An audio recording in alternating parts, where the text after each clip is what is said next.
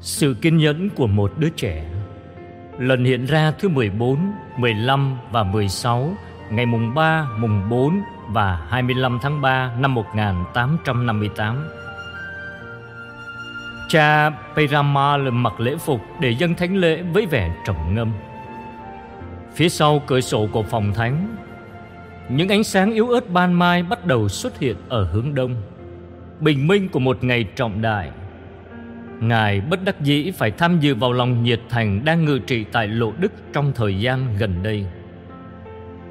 Ngày thứ năm, mùng 4 tháng 3 hôm nay kết thúc 15 lần bà đẹp hiện ra với Bernadette. Một đám đông khổng lồ đã tụ tập trước hang đá.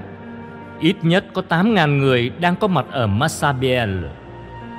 Theo như nhận định của các tiểu đội hiến binh được điều đến để tăng cường cho quân phòng vệ địa phương, nhằm bảo đảm an ninh trật tự chung.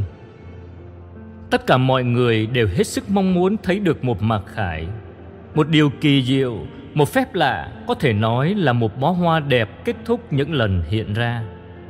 Ông cò Jacome cũng cho kiểm tra thật kỹ hang Massabielle, xem coi có vũ khí gì không để đề phòng trường hợp có những người vì quá phấn khởi, kích động dân chúng làm hại cho an ninh trật tự chung. Cha sở Peyramale chỉ mong một điều duy nhất, ngài mong bà đẹp cho mọi người biết tên của bà. Chiều hôm qua, Bernadette trở lại nhà xứ. Thưa cha sở, bà đẹp vẫn luôn muốn cha sở xây một nhà nguyện.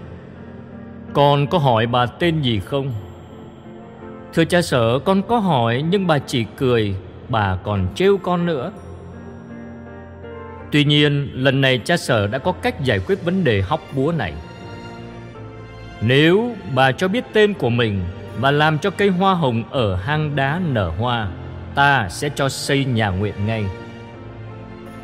Một điều kiện chăng? Thưa, hoàn toàn không. Đây chỉ là thận trọng thôi. Rồi ngài cung kính ngước nhìn tượng Đức Mẹ Guadalupe đã làm cho ngọn đồi ở Mexico nở hoa giữa mùa đông, cách đây 3 thế kỷ rồi.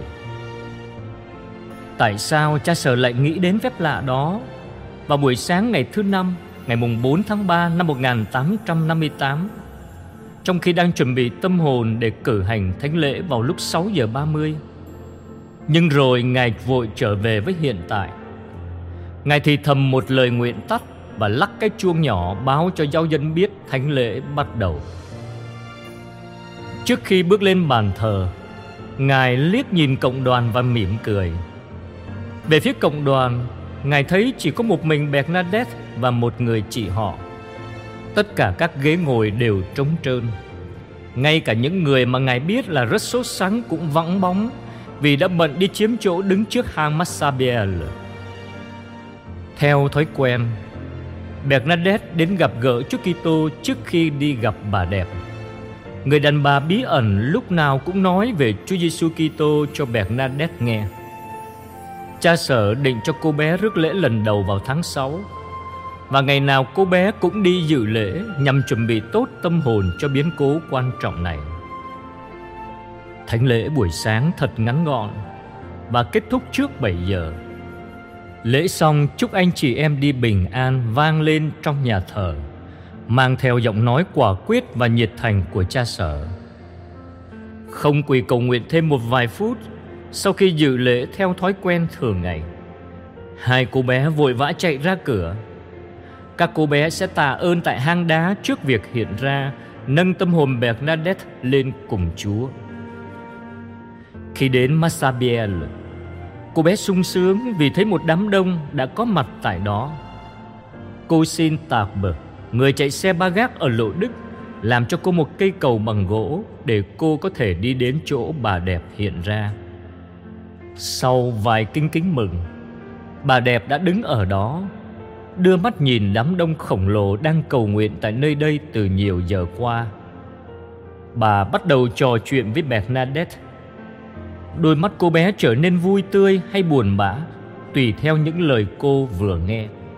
Ông cò Jacome đứng sát bên Bernadette, không bỏ sót một chi tiết nhỏ nhặt nhất của cuộc đối thoại câm này.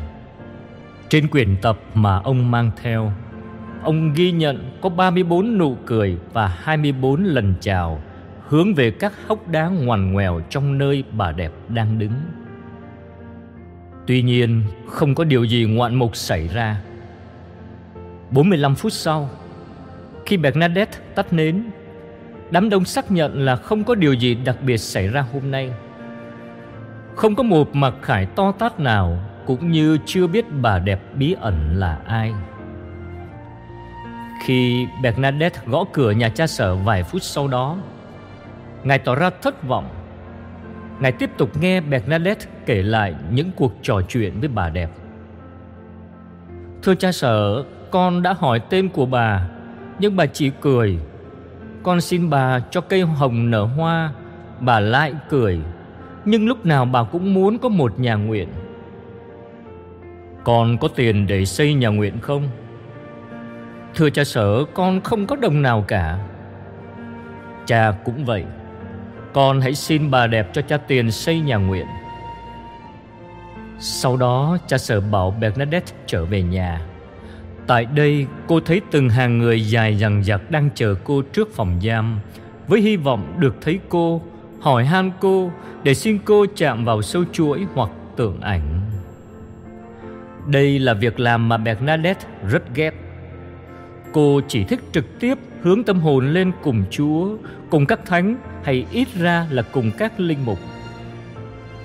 Con không có mang dây các phép. Con nghĩ là các ông bà đến xin cha sở làm phép chuỗi thì hơn. Cô không ngừng nghĩ tới bà áo trắng mà cô không thể hỏi được tên bà, và có lẽ sẽ không bao giờ gặp lại bà nữa. Tuy nhiên, 3 tuần lễ sau, vào ngày lễ truyền tin, Bernadette cảm thấy bị thu hút đi đến hang đá bằng một sức mạnh không thể cưỡng lại được. Chạy nhanh xuống các sườn đồi, lướt qua đồng cỏ xanh mùa xuân, cô bé đến Massabielle. Khi cô đốt xong một cây nến thì bà đẹp đã đứng đó rồi. Chạy như điên và sự xúc động quá sức khiến quả tim yếu ớt của Bernadette suýt nổ tung. Đứng thở dốc một lúc, đột nhiên Bernadette hỏi: Thưa bà, xin bà thương cho con biết bà là ai. Lần này cô bé nhất quyết phải làm thế nào để có được câu trả lời. Chắc chắn cô không biết trường hợp của ông Jacob trong Thánh Kinh Cựu Ước.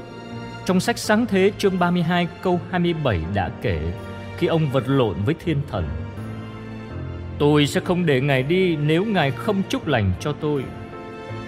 Tuy nhiên, qua cái nhìn của mình, cô bé quyết tâm hỏi cho được: Con sẽ không để cho bà đi nếu bà không cho con biết tên của bà. Bà đẹp bí ẩn vẫn làm thinh và mỉm cười. Bernadette lặp lại câu hỏi 3 lần. Đến lần thứ 4, bà đẹp áo trắng nhẹ nhàng đưa 2 bàn tay ra, nghiêng xuống đất và nói bằng thổ ngữ của miền Lộ Đức: Ta là đấng vô nhiễm nguyên tội. Bernadette ghi nhớ cẩn thận câu trả lời. Cô không hiểu được ý nghĩa của lời nói này. Mặc kệ, chắc chắn cha sở biết ý nghĩa của lời bà đẹp nói. Lập tức Bernadette 3 chân 4 cẳng chạy thẳng đến nhà xứ, vừa chạy vừa nhẩm đi nhẩm lại để khỏi quên, và báo ngay cho cha sở điều mà ngài vẫn luôn trông chờ. Lạy mẹ Maria vô nhiễm nguyên tội, là mẹ của lòng thương xót, là sức mạnh của người yếu đau, là nơi nương ẩn cho người tội lỗi, là niềm an ủi cho những ai khổ sầu. Mẹ biết rất rõ những khó khăn, những thử thách và nỗi thống khổ của chúng con. Khi hiện ra tại Lộ Đức, mẹ đã làm cho hang đá trở thành nơi nóng nương. Nơi đó chúng con nhận được biết bao ân huệ của mẹ. Những người ốm đau được chữa lành cả thân xác và tâm hồn. Vì thế chúng con chạy đến bên mẹ là nguồn cậy trông với lòng tin tưởng khôn cùng. Xin mẹ đoái nhìn đến chúng con với lòng thương xót vô bờ. Kinh mừng Maria, đầy ơn phước, Đức Chúa Trời ở cùng bà. Bà có phước là hơn mọi người nữ, và Giêsu con lòng bà gồm phước lạ. Thánh Maria, Đức Mẹ Chúa Trời, cầu cho chúng con là kẻ có tội, khi này và trong giờ lâm tử. Amen.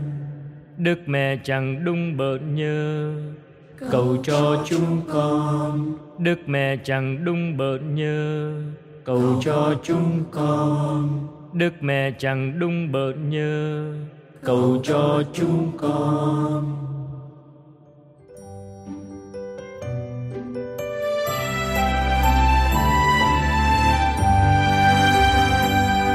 Mẹ ơi, bao người lạc bước lưu đày, ngày tháng chơi vơi như thuyền nan giữa khơi.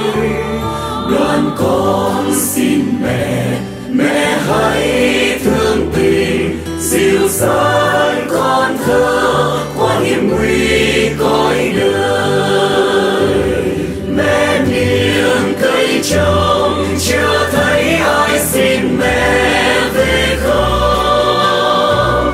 Hỡi mẹ Thiên Chúa, xin hãy lắng nghe con nài van. Mẹ niềm an vui, ôi nữ chính là niềm an vui. Hết tin kêu khẩn, con tin chắc mẹ thương nhận lời. Mẹ ơi, bao người lạc bước lưu đày, ngày tháng chơi vơi như thuyền nan giữa khơi. Đoàn con xin mẹ hãy thương tình, dịu dàng con thơ, qua hiểm nguy cõi đời. Mẹ niềm cây trồng chưa thấy ai xin mẹ về không. Hỡi mẹ Thiên Chúa, xin hãy lắng nghe con nài van. Mẹ niềm an vui, ôi nữ chính là niềm an vui. Hết tin kêu khẩn, con tin chắc mẹ thương nhận lời.